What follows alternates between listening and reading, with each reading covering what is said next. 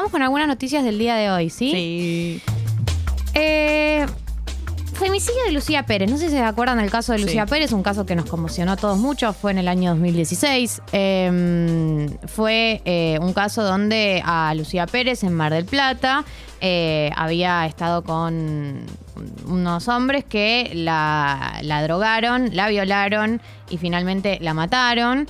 Eh, y eh, lo que sabemos es que eh, el juicio original que había tenido Lucía Pérez, que eh, la- lo habían realizado los jueces Juan Facundo Gómez Urso y Pablo Viñas, lo- los absolvieron a los tres acusados en 2018. No sé si se acuerdan. Eh, los jueces de ese entonces absolvieron a los tres acusados en 2018. ¿Por qué? Porque dijeron que eh, como Lucía se mostraba, solía estar con hombres mayores de edad, eh, como Lucía solía estar con, eh, dijo, Lucía tenía 16 años y Farías 23, Farías es el principal acusado, por lo que sería muy forzado hablar de una situación de desigualdad o superioridad, sobre todo teniendo en cuenta la personalidad de Lucía, quien no se mostraba con una chica de su edad y que además había referido a mantener relaciones con hombres de hasta 29 años, ¿no? Esto como eh, medio culp- culpabilizando a Lucía sí, sí. por lo que había sucedido.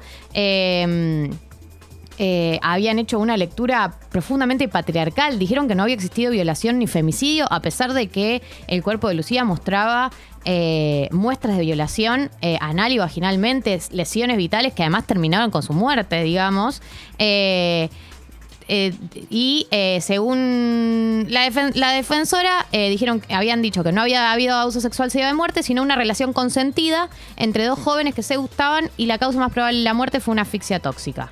Se habían Aparte, dicho- el caso de Lucía Pérez fue uno que todos tienen detalles que son terribles, pero fue uno que particularmente, cuando vos leías los detalles de cómo había sido el caso, era de los más terribles que supimos. Sí, totalmente. O sea, Eh, una cosa el que terrible. después, que después desencadenó una de las marchas incluso. Eh, una, cosa, una cosa terrible, un, un juicio cargado de, de- de machismo, eh, cargado de parcialidad, de prejuicios, de estereotipos de género, eh, en contra de convenciones de derechos humanos, digo, una cosa terrible, la verdad, eh, profundamente machista y, profundamente patriarcal el juicio que, había- que habían tenido. Bueno, la novedad, esto, fue en el 2018, que absolvieron a, a- a los... Ellos absolvieron a, a los tres acusados. El principal acusado es Matías Farías.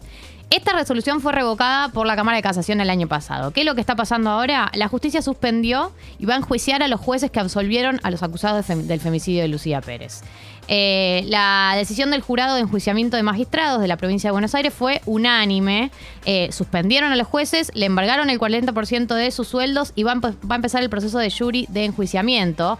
Va a estar, eh, el proceso va a estar integrado por cinco abogados de matrícula, cinco legisladores abogados y va a ser presidido por un miembro de la Corte.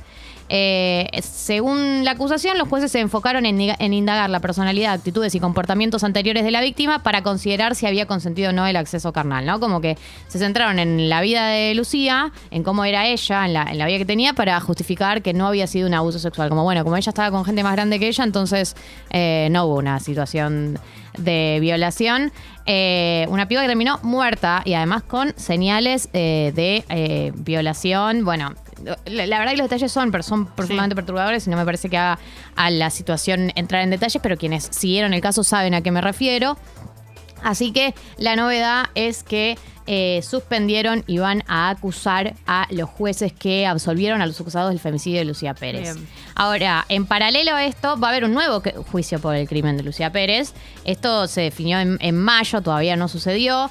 Eh, va a haber un, un nuevo juicio para juzgar de nuevo a los tres sospechosos del abuso sexual y el asesinato de Lucía Pérez. Así que eh, de cara a, a los próximos meses deberíamos también tener novedades sobre ese enjuiciamiento que se va a volver a hacer contra Matías Farías, eh, eh, Juan Pablo Ofidani y eh, Alejandro Alberto Maciel, que murió el año pasado. Así que quedan Matías Farías y Juan Pablo Ofidani. Así que mm, tenemos que tener novedades y ojalá puedan enjuiciar principalmente a, Ma- a Matías Farías, que es el, digamos, el acusado principal, pero puede haber una condena justa, porque la verdad que el caso de Lucía lo merece, todos los casos lo merecen, pero la verdad que el caso de Lucía particularmente eh, lo merece. Bien, en otro orden de cosas, eh, sigue Feletti en la lucha porque no aumenten los precios. Tipo. Fele- Feletti, Roberto Feletti, secretario de Comercio de Interior, Eh, ¿Se acuerdan que él había congelado los precios de la carne? Bueno, eh, se, después del fin de semana largo se terminó el acuerdo hecho por el gobierno con los supermercados para mantener estable el precio de la carne. Estos son los acuerdos que viene haciendo el gobierno hasta ahora, tipo, bueno, lo congelamos hasta tal fecha. Y son acuerdos medio parche, ¿no? Porque es como que vos se termina el acuerdo y vos no sabés cuánto se puede disparar. Eh, entonces, eh, si bien no hay ninguna cita cerrada, el gobierno está preparando una agenda de reuniones para los próximos días con distintos actores de la cadena de la carne, desde productores y frigoríficos, exportadores a carniceros, eh, con la idea de eh, empezar a pensar distintas opciones para intervenir en el precio de la carne. Una de ellas es em, la suba de retenciones, que bueno, ya lo intentaron y no, suele caer muy bien. Eh, bueno, hay distintas opciones que se están pensando, pero la idea es ver qué es lo que se hace, cómo se avanza ahora que se termina el acuerdo por el congelamiento del precio de carnes y encima estamos de cara a fin de año, que es un momento del año donde se comen asados, ¿no? Quienes comen carne. Eh, también en paralelo. Eh, asados lechón, cosas caras. Sí. Eh, también en paralelo se reunió con mayorista Feletti para avanzar una canasta amplia y diversa para comercios barriales. la idea es llegar a una canasta consensuada en base a una oferta de productos que contemple una oferta diversa y con precios accesibles. Sí, son todas estas políticas que está intentando hacer el gobierno para contener el aumento de precios que ya recordamos eh, dejó de descender la inflación hace un par de meses, se había frenado y volvió a subir el mes pasado y se espera que para este mes, digamos la que se publica en diciembre, vuelva a subir. Entonces el escenario no es un escenario muy, muy piola con respecto al aumento de precios y están como intentando estas negociaciones parciales porque se empiezan y terminan, no es una solución definitiva, pero eh, es por ahora la política que está implementando el gobierno. Bien, en tercer lugar, eh, hubo una noticia el día de ayer que tuvo que ver con que un grupo de, encapuchados, qué mal, qué mal que iba a hablar, un grupo de encapuchados, un grupo de eh, atacaron el edificio del diario Clarín con bombas Molotov. Al menos nueve personas atacaron el edificio sobre la calle Piedras y el juez federal Luis Rodríguez investiga el caso. Eh, hay filmaciones que muestran toda la secuencia y se puede ver a los atacantes arrojar explosivos sobre la vereda y el hall de entrada del edificio, provocando un principio de incendio. No hubo heridos ni daños materiales, pero eh, quedaron manchas de combustible y rastros de fuego. Y también eh, tengo entendido que hay una, una huella digital que quedó para analizar en una bomba que no explotó.